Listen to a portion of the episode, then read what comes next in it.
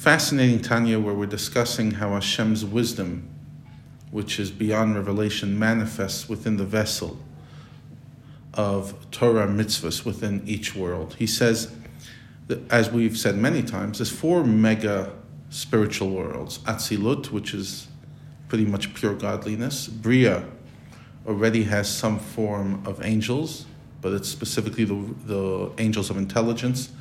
It's the world of intelligence, then there's the world of emotion, and then there's the world of action that we live in. So he says, in each of those worlds, there is a holy of holies in which the Shekhinah, which Hashem's presence rests. That's where the, the Torah is. This, this Kodesh HaKadoshim, this Holy of Holies, is the Torah within each, and every world, and that's where the Hashem manifests himself the most within that world. We know that Shekhinah and, and its first incarnation is in the highest of the four worlds. It's in Atzilut, specifically the last one, Malchut. Malchut is a unique um, function because it doesn't have much of an identity of its own. It's what consolidates the previous nine and allows all that light to then go into the next world. So it serves as a bridge between the world of Atzilut and the world of Bria. Then in the world of Bria, Malchut serves as a bridge between the world of Bria and the world of Yetzirah. And therefore, the Shechina, which is Malchut of Atzilut, is considered speech. Um, why? Just like a speech is revealing of what somebody's thinking when I speak, it's what revelation of my thoughts. So too, Malchut serves as the function of revelation. So, in the world of Bria, Malchut manifests into Bria. Where does it settle down into? To the Holy of Holies. What's the Holy of Holies of Bria? The intellectual parts. The Chokhmah, the Bin, and the Das, the first three of the ten faculties. Remember, the first three are intellectual faculties, the next seven are emotional faculties. So the Holy of Holies is the intellectual faculties. And within those faculties, within the intellectual faculties, all the angels of the world of Bria and the souls of the world of Bria are created. Also, out of that um, intellectual faculties comes the Talmud, the Gemara. The Gemara, which is the highest form of learning, comes from that world. Why? Because uh, Talmud is a very intellectual um, process.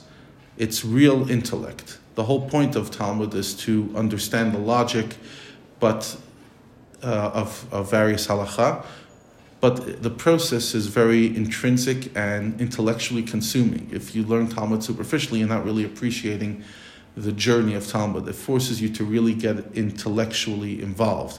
And that is because it's Chachma, Bina, and Das. It's the intellectual faculties of the world of Bria. Then the laws that come out of the logic, in other words, the, what's called the maskana, the final resolution, that is the emotional faculties of the world of Bria. Why the emotional faculties? Because what are their emotions? Kindness, discipline, and so too halachot. Some halachot come from the world of kindness, some halachot manifest as more discipline. Don't do. Then there's the do, etc., etc.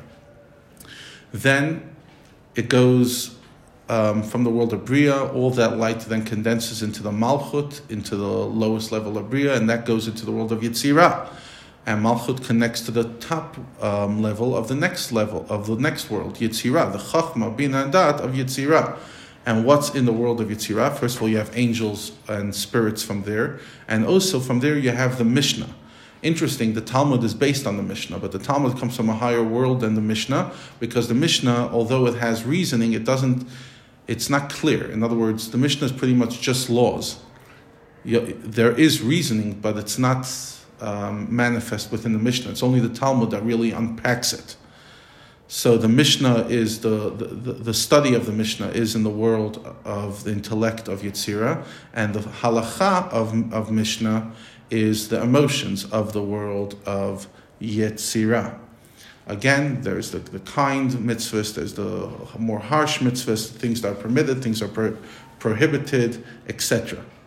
And all this, whether it's the world of Talmud from the world of Bria or Mishnah from the world of Yitzirah, is all sourced from Hashem's pure intellect, the Chachma, the way it is in the highest world of Atzilut, because Torah is all Hashem's intellect.